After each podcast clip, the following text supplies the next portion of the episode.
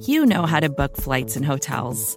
All you're missing is a tool to help you plan that unbelievable travel experience. That's why you need Viator. Book guided tours, excursions, and more in one place. There are over 300,000 travel experiences to choose from, so you can find something for everyone. And Viator offers free cancellation and 24 7 customer support for worry free travel. Download the Viator app now and use code Viator10 for 10% off your first booking in the app. Find travel experiences for you. Do more with Viator.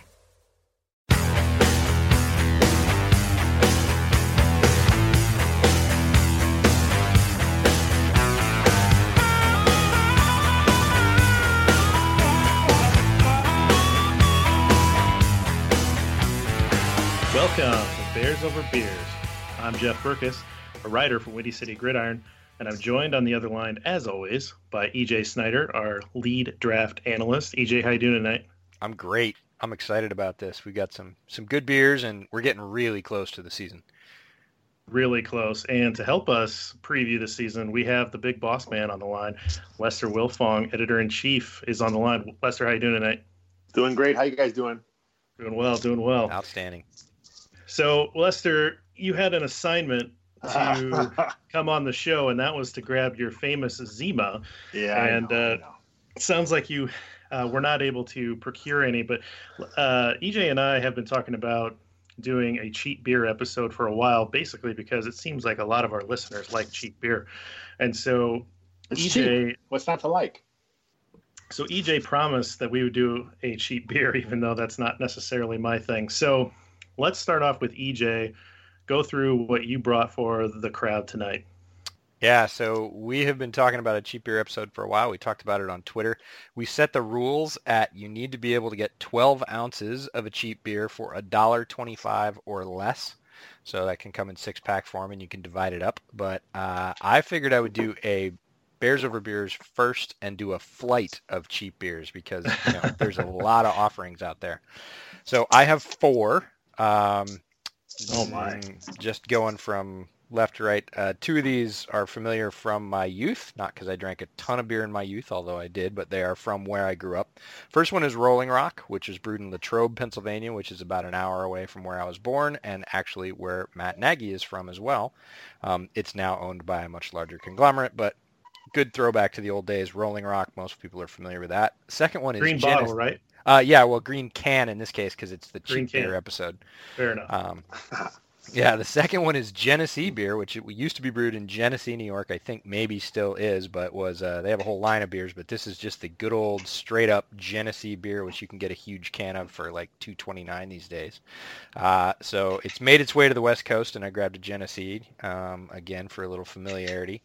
I have a uh, microbeer uh, cheap beer, which is from a microbrewer called Ten Barrel Brewing, and they make a very plain beer called Pub Beer. It is a white can with black letters that says Pub Beer.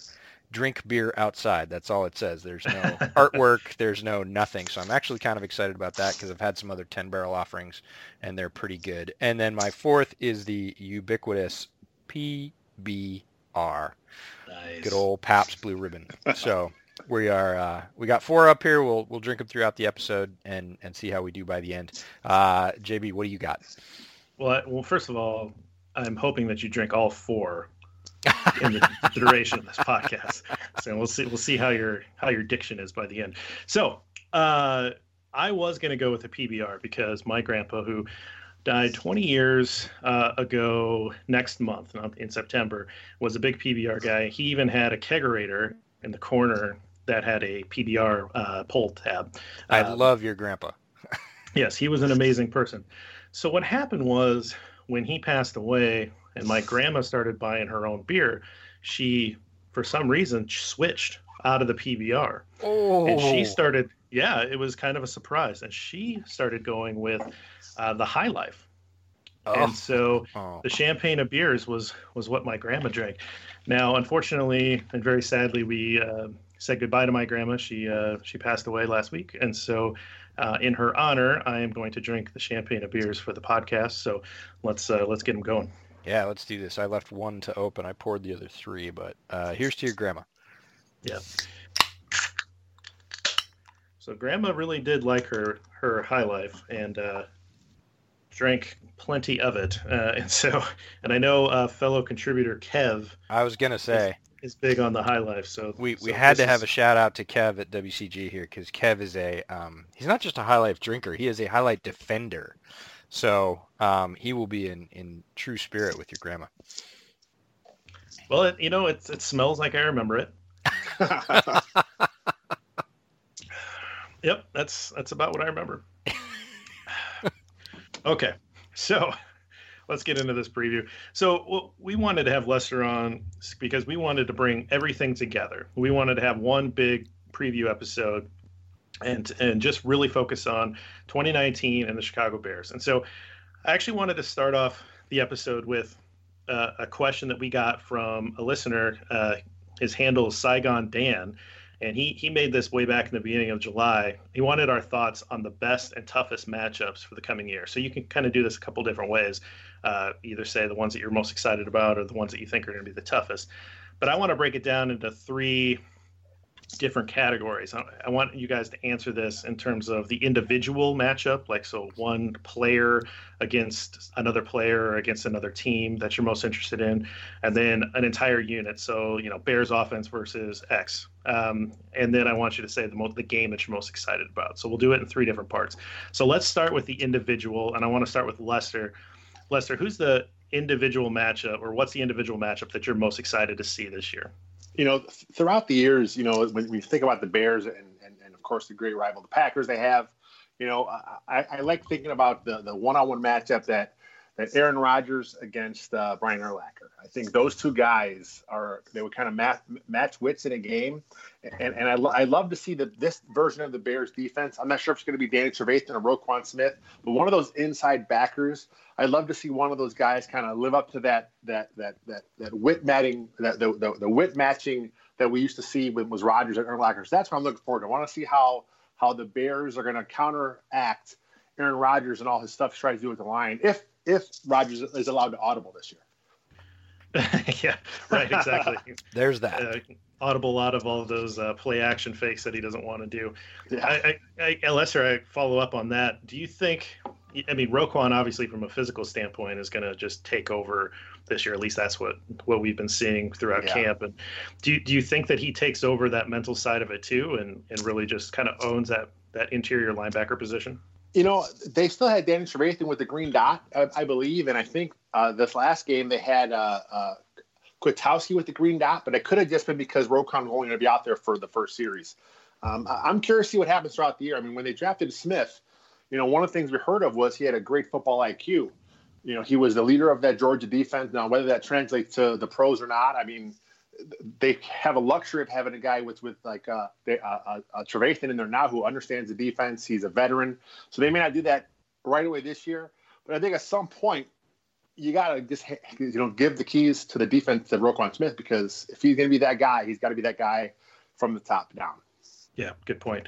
EJ, what about you? What individual matchup are you most looking forward to? Uh, I'm split. It's the same position, but a couple of different teams um, versus the same position on the Bears. So it's either Von Miller or Cam Jordan versus Charles Leno. Okay. Um, premier pass rushers. Uh, I think Leno is terribly underrated. I'm on record here and lots of other places saying that. He's progressed every year. We always see the, the great reports out of like Kansas City that, you know, um, Mitchell Schwartz has, has, you know, thwarted Von Miller again, and he gets a lot of props for that, and, and rightfully so. And I think if the Bears are getting as much attention as we think they're going to get this year, and Charles Leno, Stones, Von Miller, or Cam Jordan, or both, uh, that's going to raise his profile some. And I'm just excited for the matchup because both those guys are great players. Von Miller, obviously not underrated. He's, you know, rated right. for a good reason. Right. And Cam Jordan, underrated just in terms of underpublicized, but one of the best pass rushers in the NFL. So, you know, it's the left tackle's job. They go up against premier pass rushers pretty much every week. And uh, those are two of the best on the schedule, and I'm really excited to see them. Von has that amazing bend around the edge. He's he's definitely the best in the game about being able to do that dip around the edge and, and, and use that speed. And I would say that most people probably consider him the second best edge rusher in the game to Khalil Mack. who is my choice for individual matchup that I'm most excited about because I'm excited about what Mack can do against the Oakland Raiders. I think. I think Wow. That's not fair. I, Well, I was going to say that's a huge hammer on a small target. I've got I love two- it though. I love it. I've got two things. So, so, so that's my first one, and that's because look, I think maybe we as fans care about this like revenge game stuff a little more than players, but I don't know. Like this, this guy was did everything for that franchise. He won a Defensive Player of the Year. He wanted to get paid, you know, to what his abilities were. And Jon Gruden comes in and says, I don't know, man. This defense wasn't very good with Khalil, Khalil Mack. Let's trade him. They traded him like the best defensive player in the game. It, it's just like it blows my mind. And I All just we can say is thank you. maybe a little bit of extra motivation for him when the, the Bears line up against the Raiders in London. On the flip side of it, I really want to see Patrick Mahomes up close and what he can do against the Bears defense. That's the guy that I'm most interested to see this defense play. I think the Bears defense is going to do quite well against Brees uh, in Soldier Field, and and so that I thought about that, but actually I think it's much more Mahomes towards the end of the year. We might be getting to where seeding is important in terms of stacking up those wins at the end of the year. And so when the Chiefs come to Soldier, I think it's going to be pretty interesting. So those are those are my two picks for that. Um, all right, good stuff. Well, what about uh, unit matchup? So either the offense or the defense playing. EJ, let's stick with you. Where where do you want to go with this in terms of what interests you the most uh, in terms of either offense or defense playing against uh, one of the other squads in the league? Yeah, it's a great segue um, with you just talking about Mahomes. So I picked one D versus the Bears O and one O versus the Bears D. And my O versus the Bears D is the Chiefs. Absolutely late in the year. Mahomes, a ton of weapons. They've added even more. They've got Mecole Hardman, um, Riley Ridley's running mate at Georgia, who showed some tremendous speed in the first week of the preseason on that little jet sweep touchdown he had. And then the flip side is the Chargers D versus the Bears. Chargers Mhm. have two premier pass rushers. They've got a great safety, um, very aggressive unit. I'm, I think they're a little bit overlooked because the Chargers tend not to do very well in the overall standings every year. So people forget that that team is, well, they don't forget in the beginning of the year that that team's loaded. Then in- injuries take over, and they do. But um, Chargers D, if it's at full strength versus Bears O, is going to be a really nice test. And then late in the year, Chiefs versus the Bears D is going to be something to watch. That's going to be two high-powered units just really slugging it out. Yeah, that Chargers secondary might be the best in the game, in my opinion. At least they're super deep all the way through and have some really good players. And that's actually, I think, the game that I'm going to try to go to this year is the Chargers Ooh. in Soldier Field. So pretty excited about that one. Lester, what about you? Kick kick it to you for the same question. you know, there's a lot of uh, really good matchups this year with the Bears. You know, they have a really, uh, really interesting schedule. But I'm going to stay in the division, and I'm going to go the uh, the Bears offense against the Vikings defense.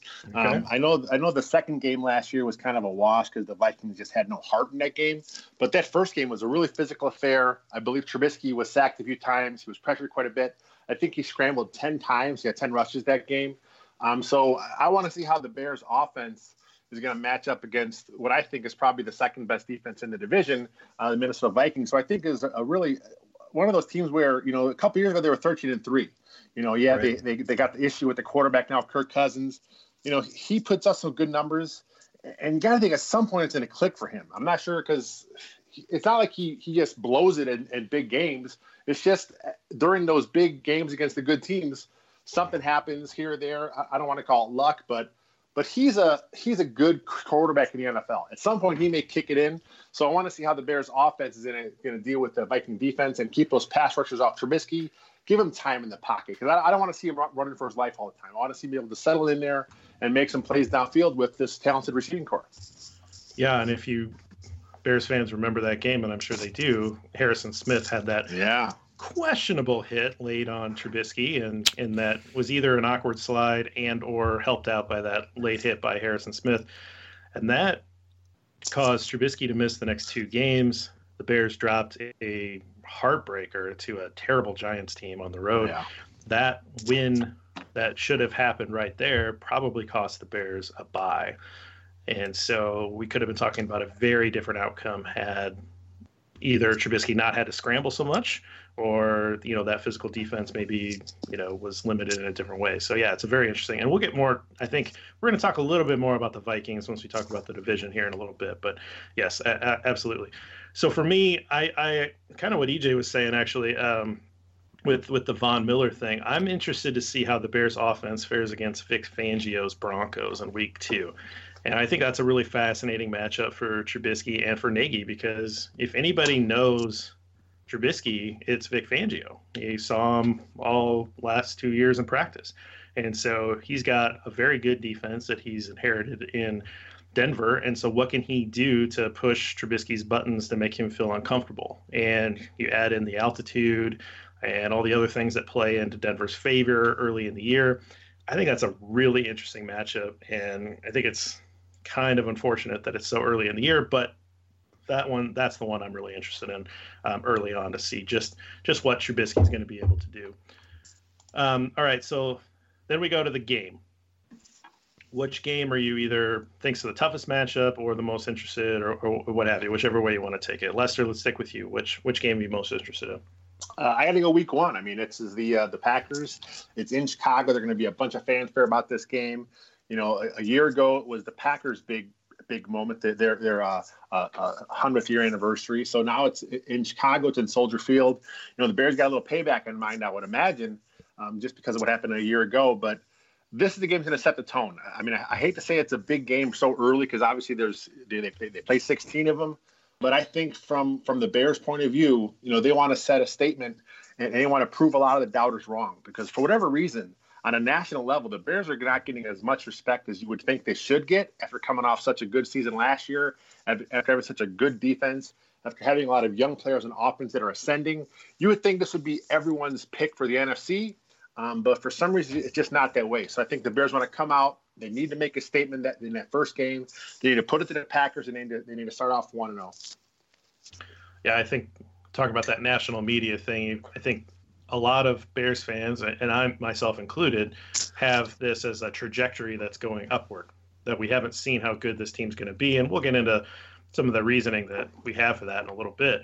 Whereas it seems like the media is, well, they lost their first playoff game, so they're garbage and they're going to be bad this year. And you know, hey, Aaron Rodgers has new coordinator, so he's going to be great and everything's fine. And it's like, okay, that's pretty simplistic, but whatever. Um, EJ, what about you? What game are you thinking is going to be the toughest or most looking forward to?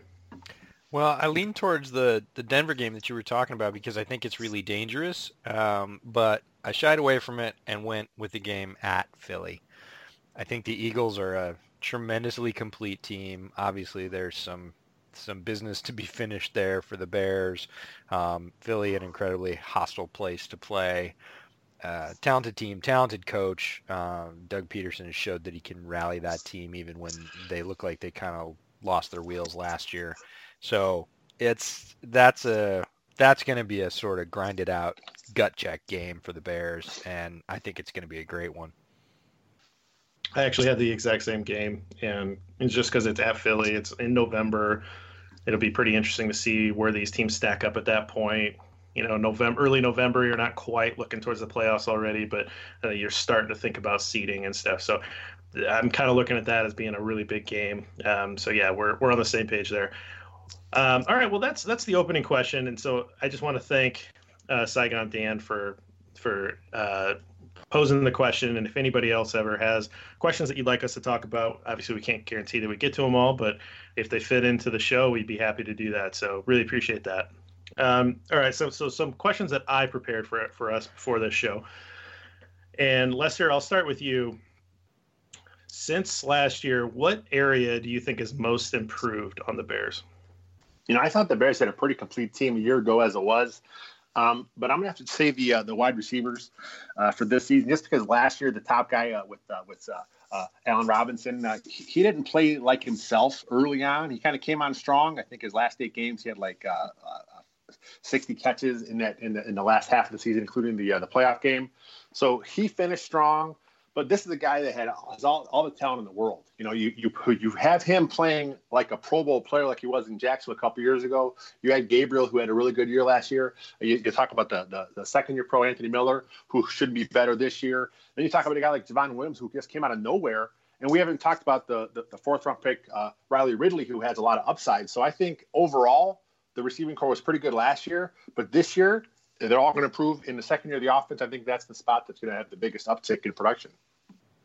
Yeah, I think that you might have read my notes. I'm trying to think if this uh, camera is working on Skype here and you just uh-huh, read my notes because I said the exact same thing.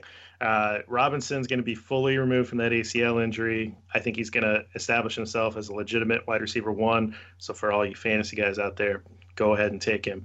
Miller is going to be, we hope, fully healthy. I know he had a little ankle injury here recently, but the shoulder looks like it's good to go. And his growth in the offense, which he said to me when I interviewed him in January, February, he said that he just focused on that one slot position because the offense was a little hard for him to grasp right away. So I think he'll see a lot of maturation. And then the two Georgia youngsters, I mean, Javon Wims, I mean, fast becoming a Bears over Beers favorite, Javon Wims, and I can't wait to see what Riley Ridley looks like when he gets uh, when he gets his route running going. So, so yeah, I definitely agree with you, Lester, that this position seems like this position group has seems like it has improved the most over the year, and it's a lot of it's just internal improvement, which is really important for a team to be able to take that next step Is your players getting better. EJ, what about you? Did you think wide receivers, or did you go in a different direction? Uh, I did think wide receivers. I started there. Uh, as I thought about it more, it was all the same things that you guys said. Um, but again, the three receivers that they have at the top are the same three receivers they had at the top last year. Robinson is definitely going to be better. I think Gabriel is going to be the same, and that was good. Uh, Miller should get a little bit better, but uh, it's hard for me to count Wims because how often are they going to see a four wide receiver set? Now, I think Wims is going to have a good year and he will contribute, but it's largely the same setup and so I drifted to running back. Last okay. year, the Bears started off with you know Jordan Howard as their top depth at running back, Tarik Cohen as the as the wild card. Obviously, Cohen's still there. He looks as dominant as ever. Uh, we saw that at camp. His speed, change of direction, um, and toughness really are are really really good. But you go out and add David Montgomery, who is very complete in the role he plays, competes incredibly hard. We've seen some of those plays in camp already, but is much more well-rounded in the passing game. Looks every bit uh, the same in pass protection as Jordan Howard, and that's a that's a compliment. Jordan Howard was solid in pass protection, but I think just so much more explosiveness and skill. We're going to see plays come out of him, and then you go get a guy like Mike Davis to back him up if you know he goes down or to take five or ten carries here and there along the way and running back really is a changed room. There's a lot of competition there. If you're counting Kerrith Whyte or Ryan Nall or those guys if they make the roster it's a very very deep room and much deeper than it was a year ago. So I I lean towards running back in a in a small slice but there's two things to think about there. One is Lester's comment that they were a really good team last year there there's not a ton to improve on. There was not a ton right. of garbage units, and you know the units they had that were good have gotten better, and that's that's the mark of a team that is, like you said, ascending. And the second thing is a, is a shout to Lester because Javon Wims didn't come out of nowhere, did he? Did he, Lester? No, no, no. Whose podcast did I mention him on? I think it was uh, it was my podcast, the T-Formation Conversation. You were you're, you're really high on Wims coming out, and uh, that's that's that's somewhere saved somewhere for uh, yeah it's right down at the end of one of your t formation pod yeah, uh, yeah, conversation podcasts. You said is there anybody that's sort of not on the radar that you know seventh rounder or maybe a udfa and i said I, you know been watching this kid this week, and he just, I can't get him out of my mind. Javon Wims, he just makes all these plays. And that's I think that's all I said about him. And you know, he to his credit, he he's proved me right. Right, he he was not that player coming out of Georgia, and he has absolutely improved. The difference between him last year and this year, seeing him in person at camp, night and day. That guy is playing with a confidence that is uh, really very it's just palpable watching that guy walk back to the huddle he expects to be making those plays now and that's that's something to see. Well, EJ, let me. I'm going off script here, but let's rank, in your opinion, your top three calls that we've mentioned here on the pod, the last couple of pods. Oh, your geez. call for trading up for Trubisky. That's got to be number of, one. Your call yeah. of Wims, Yeah. and your call of Stephen Denmark, which we live reacted to the podcast. Yeah, uh, no, uh, Wims was more of kind of an offhanded mention. I liked him, but I, I'm not saying that I predicted that Javon Wims was going to become a beast because that was not at all what it was.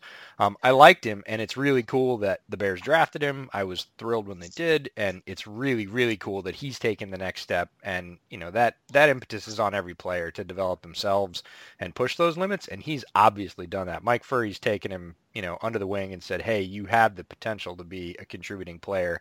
And he's sort of taken up that mantle. Um, the Denmark thing was a little more uh, direct. I was I was hotter on Stephen Denmark, but again, right where he got picked at the, you know, as a maybe you draft him because you really want to tag him and put him on your team and not drift him into the UDFA process. Um, but I also mentioned Kerrith Whyte, so I kind of I'm I'm nailing the seventh round here, which as a draft analyst is kind of like a double-edged sword, right?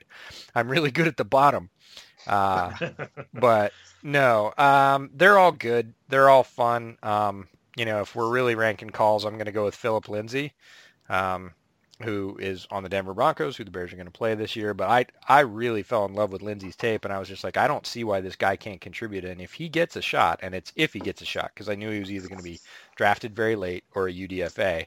And look, he got a shot in Denver, and again, he he took up the mantle and, and did it. But that's the same thing I saw on his tape at Colorado. So I'd say Lindsay probably ranks higher than either of the guys on the Bears. But there have been some good ones, but let's not forget there's bad ones too. So Trubisky's way up there. That was just a probably once in a career shot and all the other ones are fun and it's it's nice to see him work out. I a lot of people think I don't like players that I rank low and that's they couldn't be farther from the truth. My favorite thing is when somebody proves me wrong. I learned something from that and hey, the guy succeeds, which is the best possible story. Well, we'll engrave it on the plaque in the Windy City Gridiron Hall of Fame. So right. As soon as we build that Hall of Fame, it'll be the it'll be the plaque that's there. let's uh, let's flip the question around. Lester, what part of the Bears roster worries you the most coming into this year? You know, I probably could go the the route that most people think can go with kicker, but but I'm going to go with uh, with backup uh, outside linebacker, or as the kids like to call it, the edge position. Um, you know, it's just at this point, obviously you got Floyd, you got Mack. Uh, those guys are, are gonna are gonna do their thing. You know, Aaron Lynch, who is he's a serviceable backup. I mean, he's not special, um, but right now he has a shoulder injury he's nursing. Who knows? You know what his situation is. And then after that, what do you got? You got Irving, you got Fitz, um, you, you, got uh, Chuck Harris, you got a, a bunch of guys that have literally done nothing in camp. They did nothing in the first preseason game. So where are you going to get some some reps out of that spot? I mean, you, you can't play Mack as much as as you want to. I mean, you got to give him a blow every now and again. And I just don't see a guy at backup outside linebacker that can do that. You know, you need someone at some point that's young and fast in, in, the, in the pipeline that can get on the edge and make some havoc with the quarterback. And I don't see that guy in the roster. Yeah, good point. Um, I, I thought about that. I actually went on the other direction and I I chose tight end. And I just think it's just because Adam Shaheen's just such a big question mark at the position. And are they going to be able to cobble together an attack with Bradley Sowell, Trey Burton? Is one of the UDFAs going to step up? I'm just, I don't know. Tight end's kind of interesting because I think it could be a pretty big piece of that offense. Obviously, Travis Kelce, Zach Ertz, and the, the offenses that are most related to Nagy's offense are very successful tight ends. We don't have a player like that necessarily, but you know where where is that production going to come from? And I feel a lot better about our wide receivers. I feel a lot better about our running backs and the tight ends. Even though I like Trey Burton, um, I'm just kind of curious where the other production is going to come from. So that that's probably the the depth that I worry about most, or the part of the roster I worry about most. What about you, EJ? I thought about edge the same way that Lester did for the same reasons that after the top end, um, depth at edge is, is questionable at best. And where I landed, besides kicker, I think kicker is a is a question yet to be settled. Could be great, could be terrible, we don't know. But it's really outside cornerback depth. Um, Fuller and Amukamara are set, entrenched at those positions, playing very well if either one of them goes down with an injury, I'm really not sure about the depth behind them. I know there's some folks out there that really like Kevin Toliver. Um, I don't tend to be one of them yet. He hasn't he hasn't sort of proven himself at that position. Um, the stuff I saw at camp was okay. Uh, I would say solid. A lot of people said later in camp, um, after we left, that he made some more plays there. I hope that's true. Um, but I'm not sold at our sort of outside cornerback depth uh, at all. It, it, worries me the same way that edge depth does. Look, if one of your top flight guys goes down and you're lining up really, you know, Kevin Toliver against, you know, you can name the receivers in the NFC North. Is that a good matchup for the Bears? And the answer is, eh, I don't think it is. So I'd say outside CB for sure. Yeah, that was the, the second option that I wrote down as well. Depth on defense is, you know, it's got a ways to go, or we just haven't seen it pressed, or those guys haven't, you know, shown us any growth yet. So that'll be interesting to see. All right, I want to work through an exercise real quick because I think this is I'm leading to a point here because I'm getting really irritated with hearing all this regression talk and how the Bears are going to be worse this year. So let's work through an exercise. I'm going to name a position group, and you tell me if you think it's going to be better, worse, or the same as it was in 2018. And you can say like a quick sentence. I just want you to say better, worse, same, and why. So Lester, the front seven on defense. Um, better. Uh, you got uh, Roquan Smith, Bilal Nichols, Roy Robertson Harris, all ascending. You have Khalil Mack as one of the greatest in the game. There's no way that unit's going to take a dip. And I didn't even mention Akiem Hicks. Front seven, definitely better. EJ? Uh, better as well uh, for all the reasons that Lester just brought up, plus uh, Chuck Pagano. Chuck Pagano is going to put those guys in better positions. He's going to be more aggressive. Uh, he's we saw more creativity even in the first couple of days of camp. Front seven definitely arrow pointing up. Yeah, I had more aggressive more aggressive blitzing on on my notes as well. So um, definitely, Lester, back to you. The secondary, better, worse, or the same? Um, as long as everyone's healthy, I think um, I, am going to go better. I mean, I, I was a fan of Adrian Amos. I really was. I, I liked his work ethic. You know, he, I talked about it on another podcast. I might have been with you guys before, but here's a guy that was benched a couple years ago. The Bears tried to replace him. He didn't say a word. He just kept working hard, and then when he had a chance, he got back in the game and ended up being, you know, really good football player. He's a solid player for what he is, but I think having the Bears make the switch with Ha Ha Clinton-Dix uh, for him, I think it's going to be a benefit to Chicago. As long as Ha Ha Clinton-Dix is doing what he has to do, as long as he understands that he's on a prove it deal, I think the rest of the secondary and plus him, it's going to be better. EJ?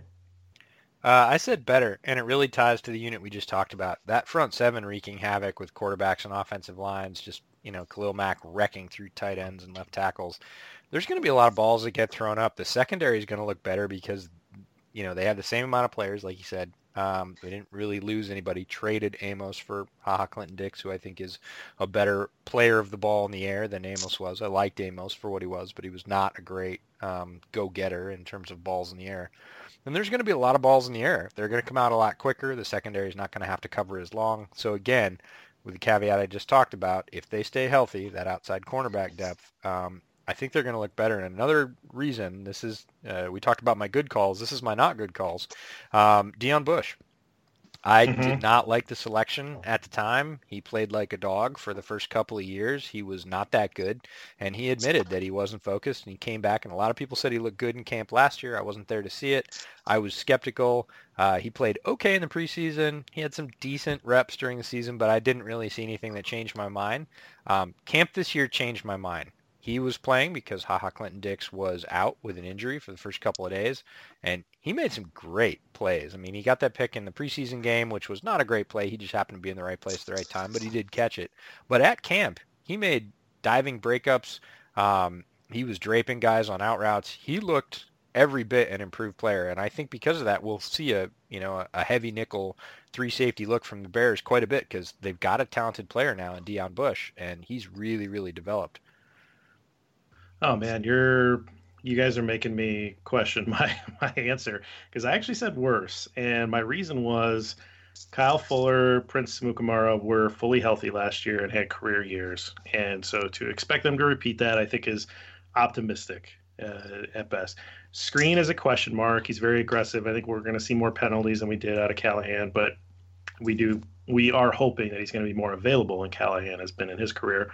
Depth's definitely concerned, and I think you have to say that Clinton-Dix is at least a question mark versus Amos. You know what you get with Amos, and I don't know, maybe it's all those Packers trolls on Twitter, but you know, all I hear is how terrible of a football player he is, and so uh, I, I, don't just, believe it. He's wanna... not a terrible football player. Well, I don't he, think he so. may not be in some factors what Amos was, but Ha Clinton Dix is a is a talented football player.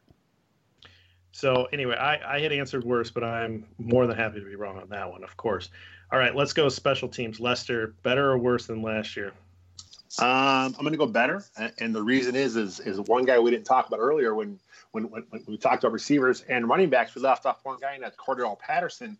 So did a little bit of both, but he's also going to be your primary kick returner. And this guy's electric. I mean, he's probably the best kick returner in the league since Devin Hester retired.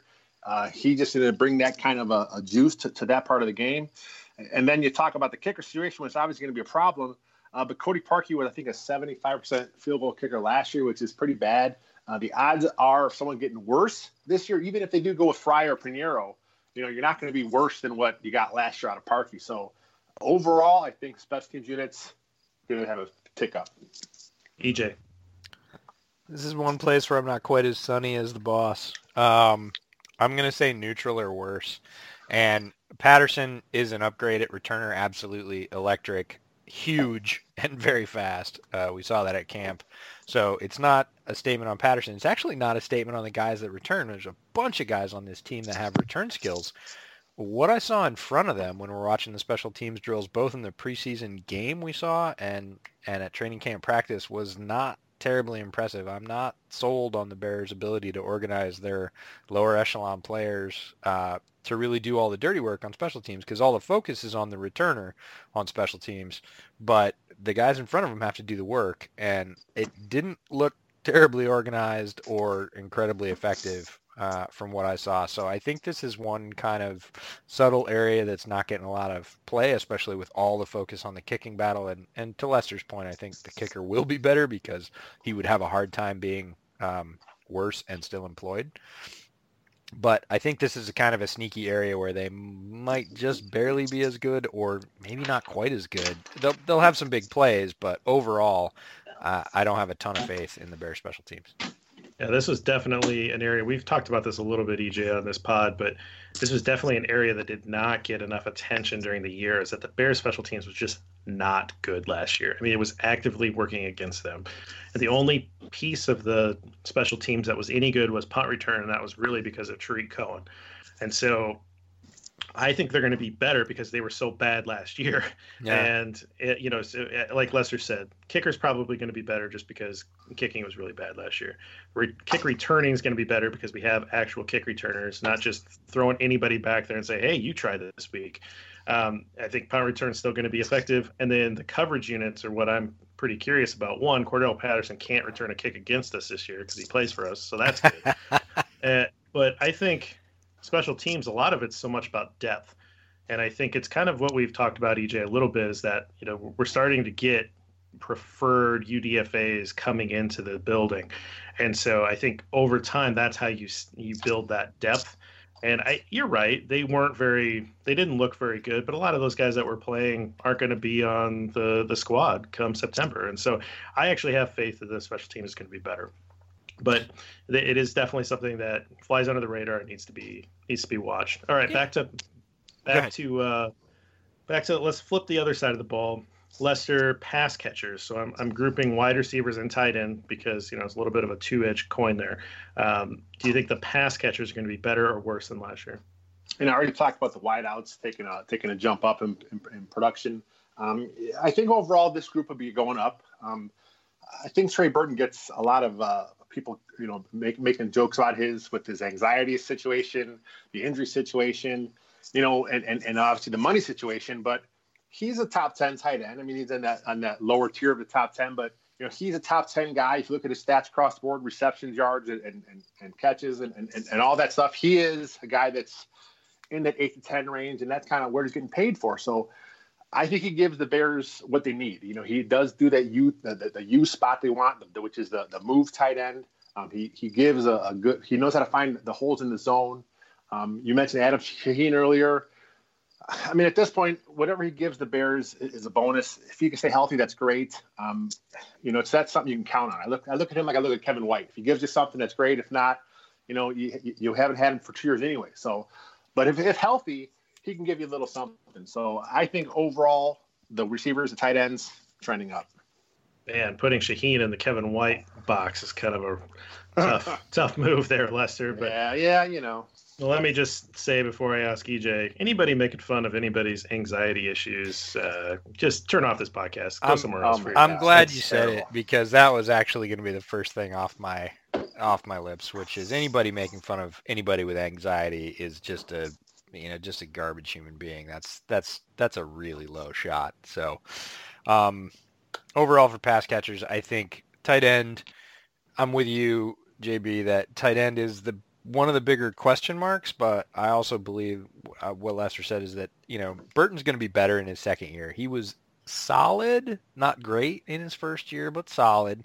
And really what people's anger was focused on is that he didn't live up to the huge dollar. Well, the huge dollar is not his fault, right? The Bears had to overpay to get him with the situation they were in.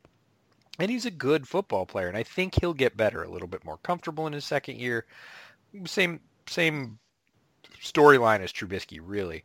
And we talked about the wide, wide receivers earlier. They're better, right? They're they're the same cast, but they're better, and they've got you know some big additions that we haven't seen yet. Riley Ridley um, could you know play a somewhat significant role at the lower end of the wide receiving rotation.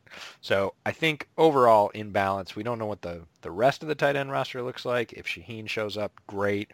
Burton will be a little bit better. He's going to be that lead U tight end. And the wide receivers overall, just better. Robinson back to health. Um, Miller with more familiarity. Adding Ridley, like you go up. So I said better.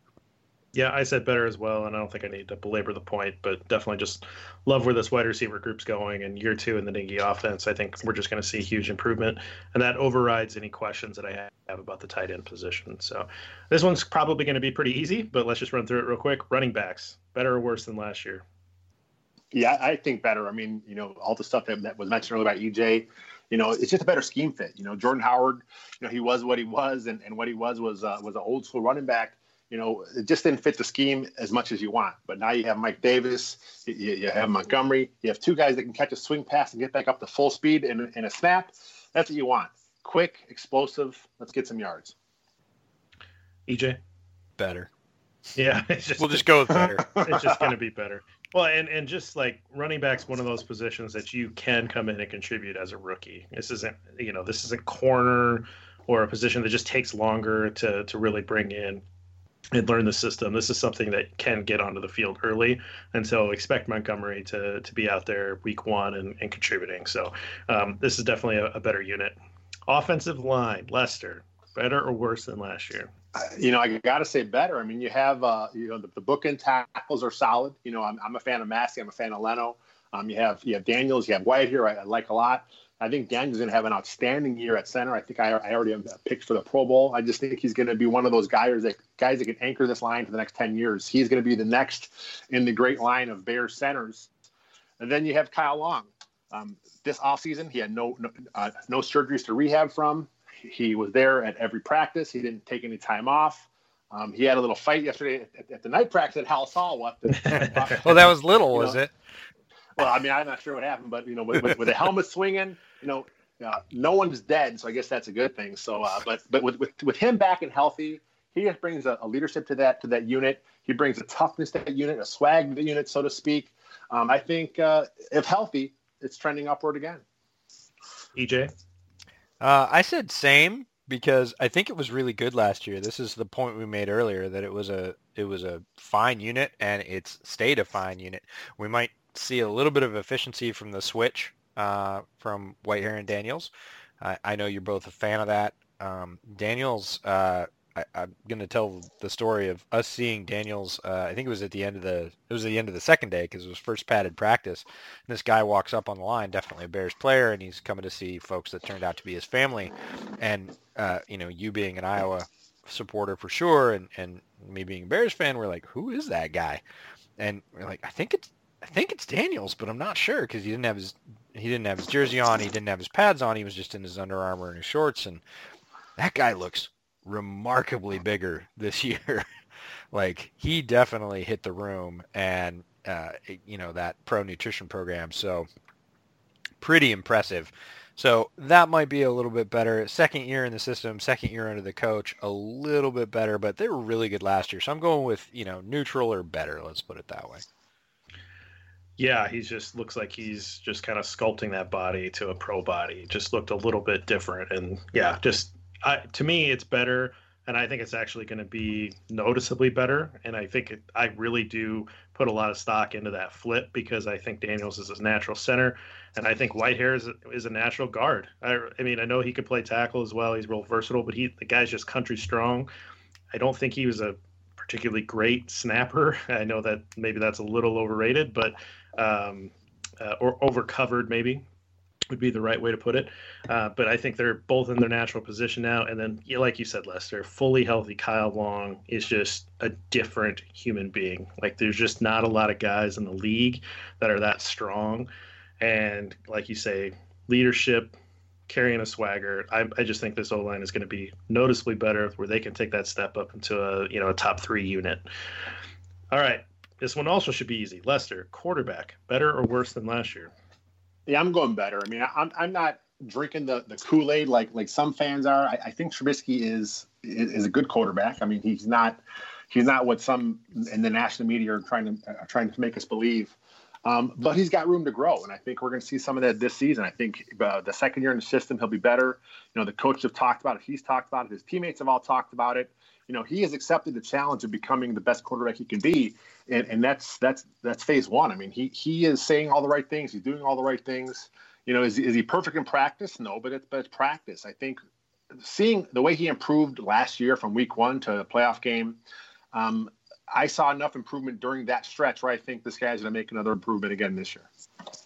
EJ, I'm going to go better. Just watching his command at camp, we we waited to do our Trubisky episode until we'd actually seen him in person, and he looked like a very different guy. Um, not physically, not in the ability to throw, uh, not really any of that. Just getting the play called, getting folks to the line, making the audible, making the right read, how quick the ball came out, how accurate it was in the first couple of days, especially in the short to medium. He just looked like a guy that understood where he's at. He's not racing to catch up with a new playbook. He's not trying to impress everybody. He's there. He's doing his job. I heard it related this week that he just needs to be a point guard and get the ball out to all this talent, and he can absolutely do that. I think he's better than that. But at the same time, if he just does that, this Bears team will go very, very far. Yeah, I maybe it's because I'm 21 ounces into my 24 ounce tall boy. Oh, don't even start with me. I got four I, of yeah, them here. EJ is working through his uh, his flight, flight. here. Um, I I think you've got to kind of be like willfully ignorant to say that the quarterback position is going to be worse this year. I can't understand that narrative. Second year in the system, a guy that has such a limited college profile who's still learning the position and learning with a good quarterback play caller uh, and and mentor and Nagy and, and his staff. If you really think that Trubisky's going to be worse, I don't really know that we're watching the same game. If you think he's plateaued already, I'm also just not sure we can hang out. I think this is definitely a guy that's going to be better this year. And so to me, this is the most obvious one. Quarterback's going to be better this year. I don't know if it's going to be first team all pro or anything, but it's going to be better. But Jeff, he can't throw to the left. Yeah, I saw that that mashup of all of his incompletions to the left side. And oh, doesn't that prove it? Yeah, we can do that with every any any kind of analytics you want. Say that he throws left just fine, and maybe possibly even better than he throws right. But there you go. Yeah, it's ridiculous. All right, coaching. Lester. Uh, you know, this is a tough one because you know obviously the Bears are having a change at, at defense coordinator with Vic Fangio gone, Chuck Pagano in. Um, but, but I was pretty pretty pretty quick on, on, the, on the Chuck Pagano bandwagon because you know I saw what he did in, in Baltimore. You know, he took a, uh, a very good Baltimore Raven defense, and he made them, you know, the best defense in the league.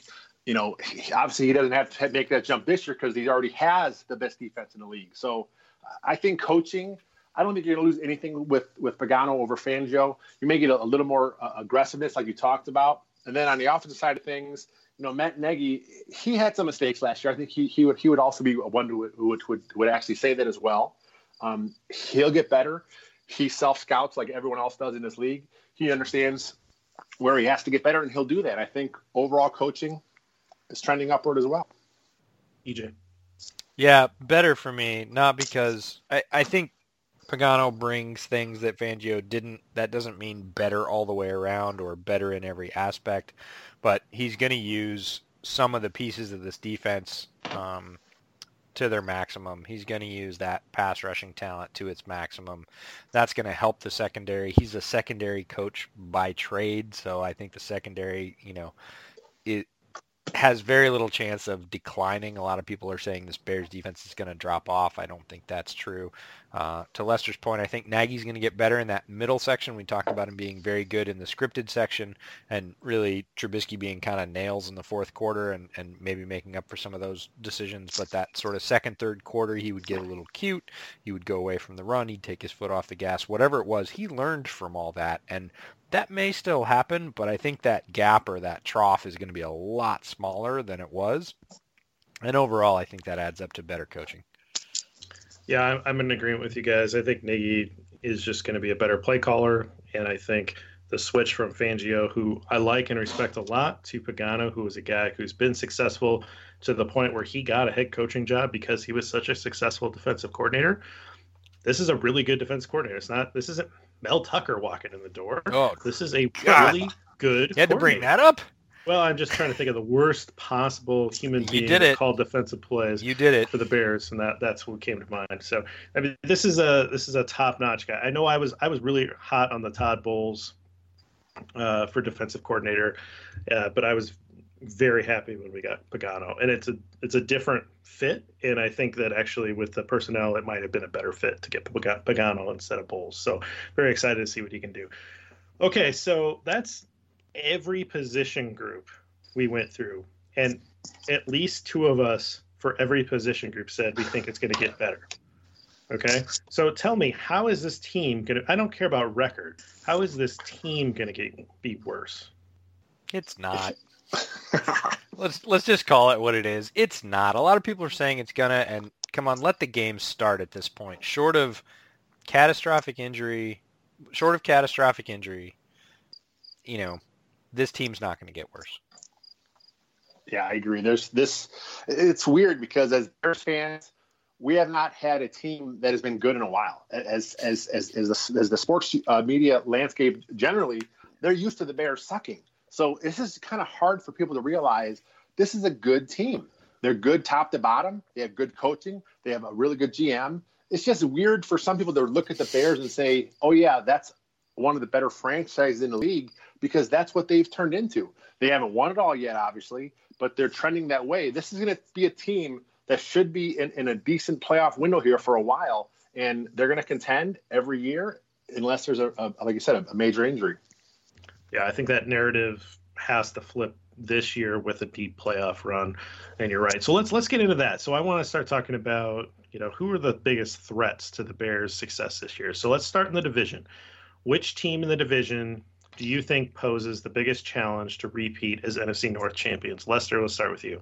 I think it's the Vikings. You know, I talked about a little bit earlier. I think they have a really good defense, a lot of talent on that side of the ball. Uh, head coach Mike Zimmer does a really good job with those guys. Um, and I talked about Kirk Cousins. You know, he is a he's a good NFL quarterback, but for whatever reason, he hasn't been able to put it together against winning teams. I think if they get a little bit of improvement from their offensive line and they spend some some draft capital there, if the O line improves, if they stick to the run game a little more, if they stop having Kirk Cousins throw the game throw as much as he does, they scale him back a little bit and try and have him be more of a you know a game manager type. And I don't like the phrase because that sounds like it's a negative. I don't think it's a negative term, but if you have him be more of a game manager type more more running game. Uh, the O line improves. I think the Vikings have a chance to uh, knock the Bears off. I don't think it happens. I still think the Bears are the best team in the division, but among the teams that are in there, I think it's the Vikings. EJ, you're shaking your head. What do you think?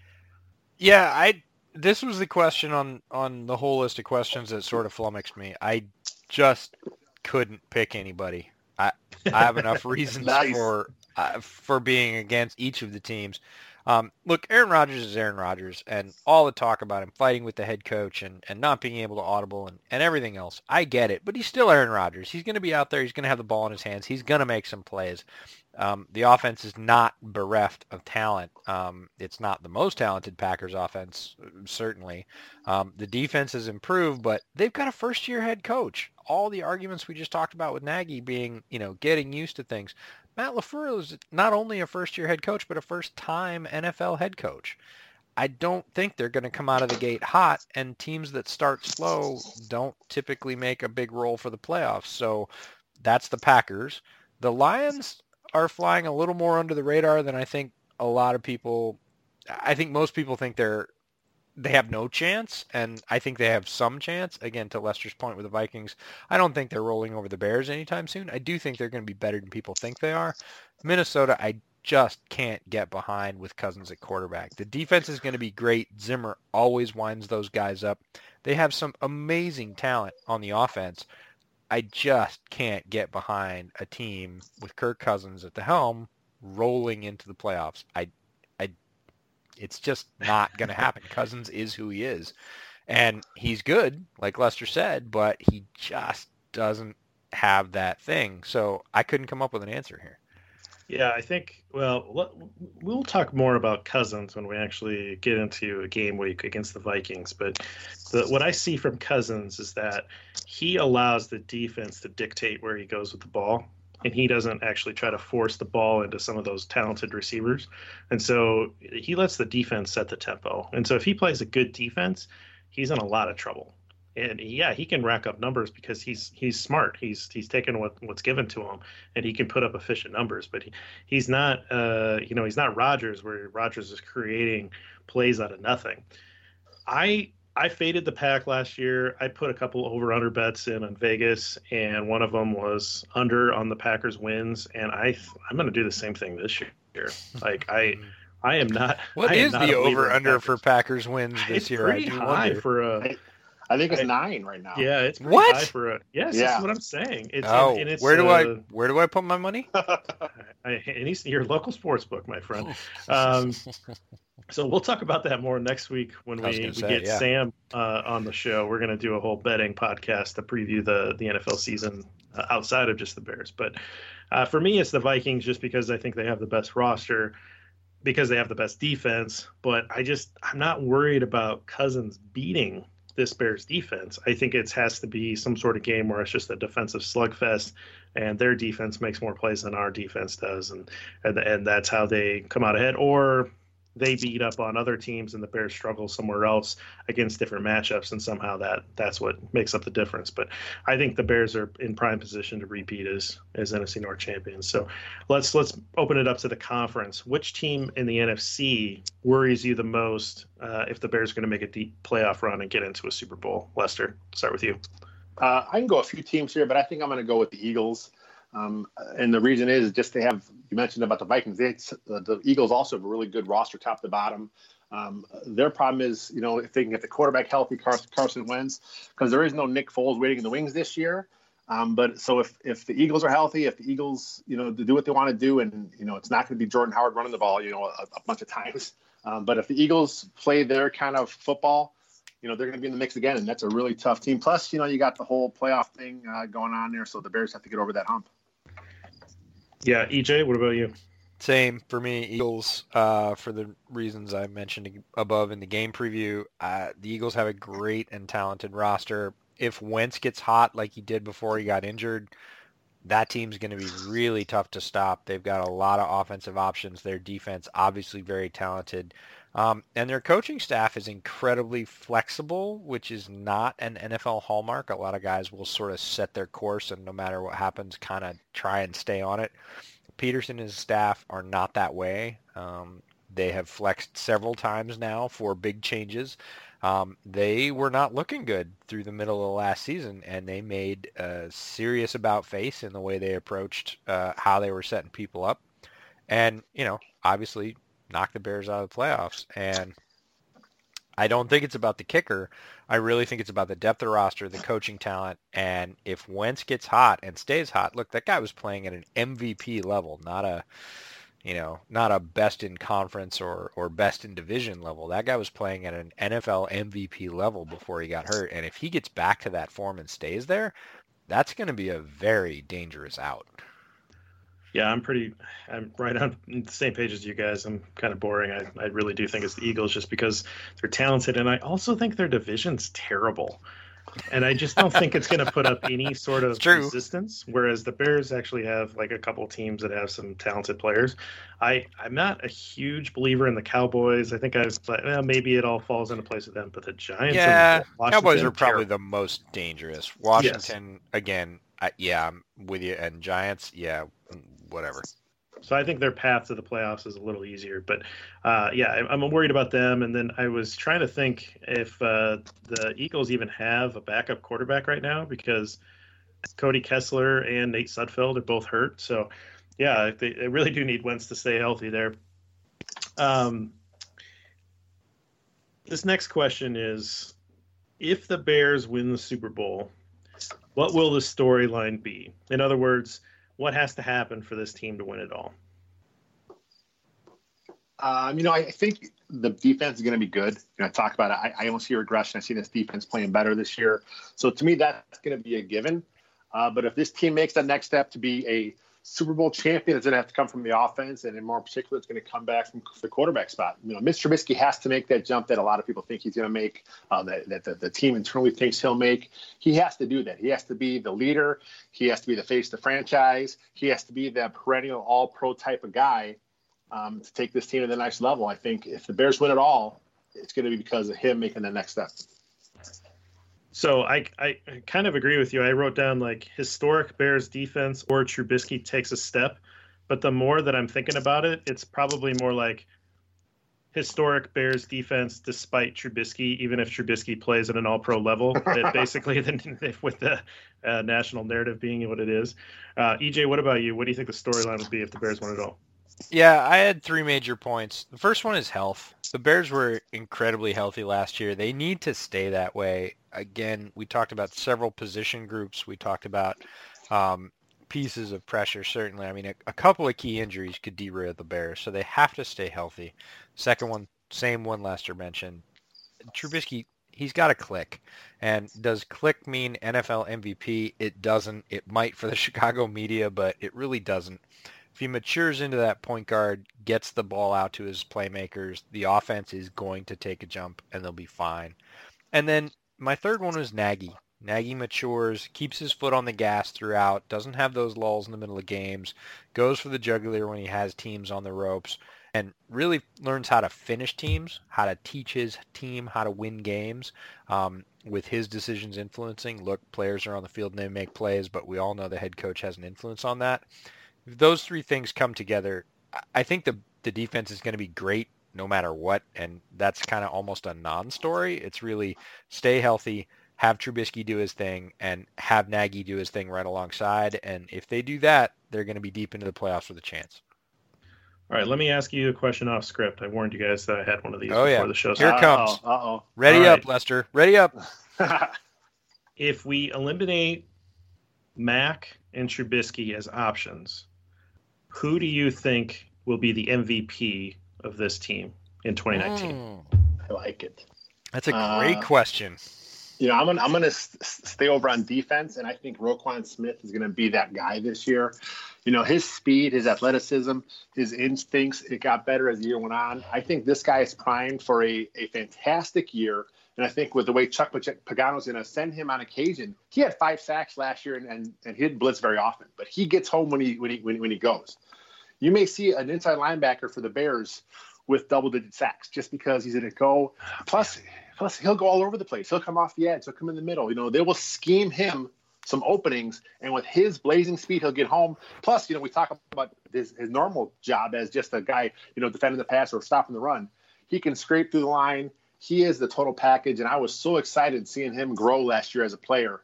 Roquan Smith. Awesome. EJ, what about you? It's a great answer. I love Roquan Smith, but I'm going to give you an offensive and a defensive. I'm actually going to go different on the defense. I'm going to go to Eddie Jackson, somebody we talk about on this podcast a lot. And for a lot of the same reasons that Lester said, Um, Pagano's going to send him. We saw him Yeah. up close at the line. He's going to blitz. He blitzed at Alabama. He was good at it. The other thing is that front seven is going to pressure quarterbacks into a lot of ducks, and if they throw ducks up, Eddie's going to pick them off. So he could have a combination of tackles, sacks, and interceptions that we haven't seen from a Bears player in a long time. If he does, and he continues ascending, Eddie Jackson's going to be, uh, you know, in conversation for defensive MVP, and that's kind of crazy for a safety. Um, on the offensive side, I'm going to go with Allen Robinson. And it's largely because what we saw at camp. Allen Robinson is healed up. I've been telling everybody that I know that plays fantasy football, look, draft Allen Robinson. He is a great value. He's going at like, I don't know, Jeff, you're the fantasy guy. Wide receiver, what, 22 or something? Yeah, it's more like 30.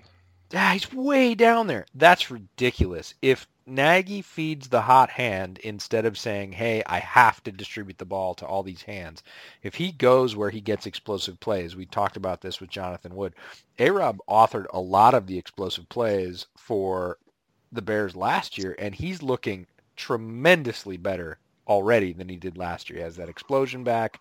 And one of those things that we learned going to camp is that the first rep of every formation and every drill went to either A-Rob or Cohen. Like it was either Tarik and A-Rob or A-Rob and Tarik. Doesn't matter if it was position drills or 7 on 7 or 11 on 11. It was that order.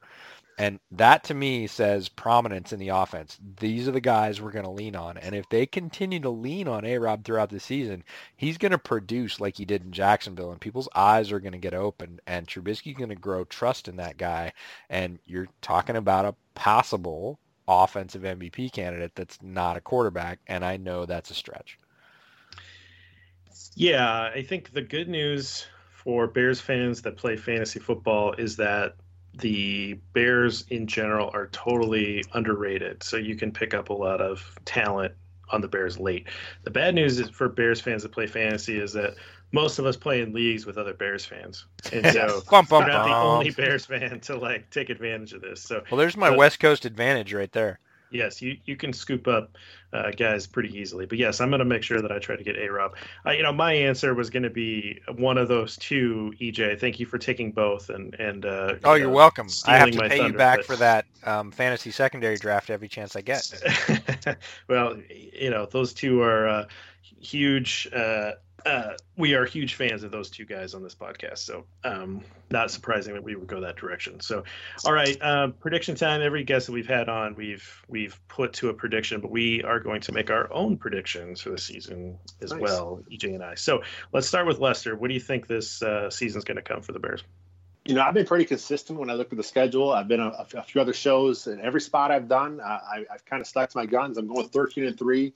Um, like I said, this team is good. It- It's weird. It's it's not something that fans are used to that that, that are cheering for the Bears, but this is a good team, top to bottom. Um, I got them 13 and three, and I got them uh, winning the whole thing. Heck yeah, EJ, put you on Uh, I- record. boy, yeah, I like the editor's choice here. I might change my mind. No, uh, I've been on record a lot of podcasts as well. I think they'll go 11 and five. I think they'll win the division, and I have them going deep into the playoffs with a chance to go all the way. That's all you can ask for. Yep. Yeah, absolutely. As a Keep playing fair, well right? at the end of the year, set the table, and you know let that defense loose in the playoffs and see what happens. Yep. All right. Well, for what it's worth, I got them at 13 and three. I just think this team is better, and they managed 12 wins last year. They're a better unit this year. I understand the schedule is different. I understand circumstances are different. I understand the ball bounces in funny ways, but I think this is a 13 win team. I think it's a number one seed. I think it makes a deep run, and I believe that they make the Super Bowl. So, good stuff. Uh, let's follow up on that flight of beers, EJ. All right, so just to be clear, we had three tall boys and a 24. So I did not finish them all. Ah, come on. I know, I know. Lester's like, come on. I'm not saying I won't finish them after the Oh. podcast, but Lester, remember, I'm also about half your size. Yeah. So uh, let's see. Let's go left to right. The pub beer from Ten Barrel Brewing, uh, which comes in the super plain wrapper can, um, probably the darkest of uh, the beers that I poured out, but not dark at all. Clear golden, not a lot of head. Um, nice flavor, some flavor, but a very light flavor as as is typical of a lager. I like it. Um, I don't know that I'll go seek it out, but I'll definitely drink the other five I have. Um, Genesee, I had a similar reaction that you had to your Miller High Life, JB, which is mm, tastes about like I remember. right. Um, yep, sure does. Uh, not much there. Um, I'm used to beers with a lot more flavor. Definitely a little lighter. Um, the Rolling Rock lighter still has a little bit of sweetness, but not as much as it uh, did when it was brewed in Latrobe. And then we get to the PBR, and PBR I gotta say is my go-to for cheap beer if I'm someplace with a limited beer selection or um, you know, the little corner store at the lake when you're on a summer camping trip. PBR is my go-to. I know what I'm getting. It has a nice balance of sort of crispness and sweetness, and it's very drinkable. So PBR wins out of the four. Um, all of them were drinkable. If I had to go back to the well again, I'm I'm going back to PBR. Yeah, I think that I would have preferred a PBR, but again, Grandma liked the High Life, and so drank the High Life. I drank the 24 ouncer, so definitely drank a lot more than I did that IPA that I had on Trubisky. yeah, I think you topped out about three ounces on that. So yeah, that was cheers rough. to Grandma. So- I'd be I'd be upset if you only drank three ounces for Grandma. No, grandma, grandma, grandma would be proud. I got got the whole 24 down. So, uh, well, Lester, thanks for being on the show. Uh, EJ, I'll close things up here. But is there anything on the site that you want to plug that's coming up here in the next couple weeks? Uh, I mean, we got coverage you all to wall. You guys know what it's like at, at the site. I mean, it's it's it's previews, it's recaps, it's videos, it's podcasts, it's it's we run the gamut. We got everything you need at, at the site. Uh, no matter what you what, what your flavor is, we got it for you. I'm gonna I'm gonna go off script for one sec, JB, and I'm gonna ask you. Uh, one of the great experiences we had when we all went to Bears Camp. Lester was there as well for a day, so we got to meet, which was fantastic. Um, but uh, lots of other folks from Bears Twitter, other Bears podcasters, other websites were there, and we got to interact with them. And what did you learn about WCG, or what did you feel about WCG when you had all those interactions with other uh, Twitter folks and podcasters and websites, Jeff? I just think in general, there's a lot of places that you can get your Bears news. And I just think that the collection of people that Lester's been able to assemble have is just really impressive. And it's a very diverse group and it's a diverse uh, opinion set that's br- brought every week, but we get along really well. And I think that's uh, that's unique. And I think it's a good place to come to talk Bears because I think you can get it in a lot of different ways. And I think that there's definitely sites that offer, uh, you know, experiences that are different different from WCG, but I think that a more inclusive environment uh, is what I enjoy, and that's why I started flocking to WCG to begin with, and that's why I'm happy to be a contributor. WCG, as Lester said, super diverse, doing a great job, certainly worth a follow. In the meantime, uh, follow JB at at Gridironborn. Follow Lester at at WiltfongJR. Follow me at the Draftsman FB on Twitter. And of course, the podcast itself has its own Twitter handle at Bears Over Beers. That's a simple one. Send us great questions um, like Saigon Dan did today, and we'll see if we can't get him into a podcast. Send us beer recommendations. We'd love those as well. And in the meantime, we've got a gambling show coming up with our colleague Sam Householder. Uh, and then pretty much we're heading into the season, folks, which is the most exciting part of the year. So until then, enjoy a cold beverage and bear down.